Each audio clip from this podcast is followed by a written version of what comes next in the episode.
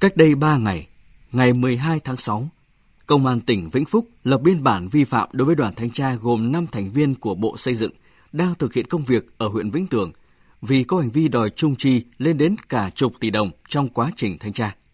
Đây là đoàn đang thực hiện kế hoạch thanh tra của Bộ Xây dựng năm 2019. Hiện Công an tỉnh Vĩnh Phúc đang thụ lý vụ việc. Đây không phải là vụ việc cán bộ thanh tra có dấu hiệu vi phạm pháp luật bị phát hiện đầu tiên. Trước đó, ngày 26 tháng 4, Công an tỉnh Thanh Hóa đã khởi tố vụ án, khởi tố bị can và ra lệnh tạm giam 4 tháng đối với 5 cán bộ thanh tra về tội nhận hối lộ. Trong quá trình thi hành nhiệm vụ, thành viên của đoàn thanh tra tỉnh đã có hành vi đe dọa đơn vị bị thanh tra và ép buộc phải đưa tiền để bỏ qua những sai phạm. Những nỗ lực của ngành thanh tra cũng như của đội ngũ cán bộ làm công tác thanh tra, kiểm tra trong việc phanh phui rất nhiều sai phạm trong nhiều lĩnh vực ở nhiều địa phương là rất đáng ghi nhận. Thanh tra góp phần nâng cao hiệu lực, hiệu quả quản lý nhà nước.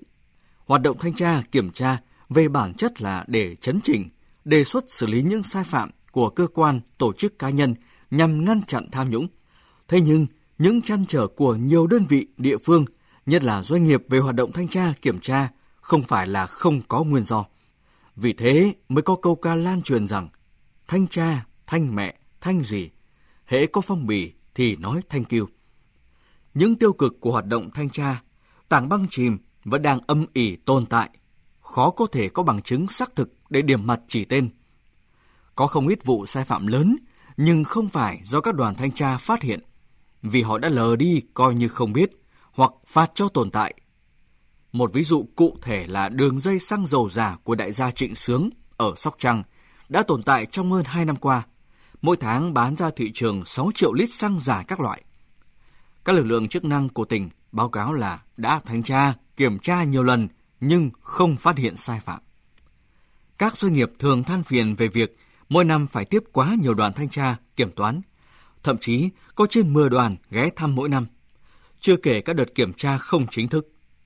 Chính vì thế, cách đây 2 năm, vào tháng 5 năm 2017, tại cuộc gặp với doanh nghiệp, Thủ tướng Nguyễn Xuân Phúc đã ký chỉ thị số 20 của Thủ tướng Chính phủ về chấn chỉnh công tác thanh tra kiểm tra doanh nghiệp ngay tại hội nghị. Trong đó yêu cầu không được thanh tra kiểm tra một năm quá một lần. Thanh tra đột xuất khi vi phạm thì không được mở rộng. Thanh tra là chức năng thiết yếu của quản lý nhà nước. Để nâng cao hiệu quả hoạt động thanh tra, kiểm tra, trước hết cần củng cố đội ngũ làm công tác này theo lời dạy của Chủ tịch Hồ Chí Minh. Cán bộ thanh tra như cái gương cho người ta soi mặt, gương mờ thì không soi được.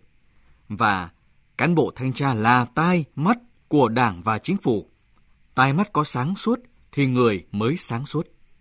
Xử lý nghiêm những sai phạm trong hoạt động thanh tra cũng chính là phòng chống tiêu cực, tham nhũng từ gốc như lưu ý của Tổng Bí thư Chủ tịch nước Nguyễn Phú Trọng tại hội nghị ngành nội chính đầu năm nay. Phải phát hiện và xử lý tham nhũng tiêu cực ngay trong các cơ quan làm công tác phòng chống tham nhũng.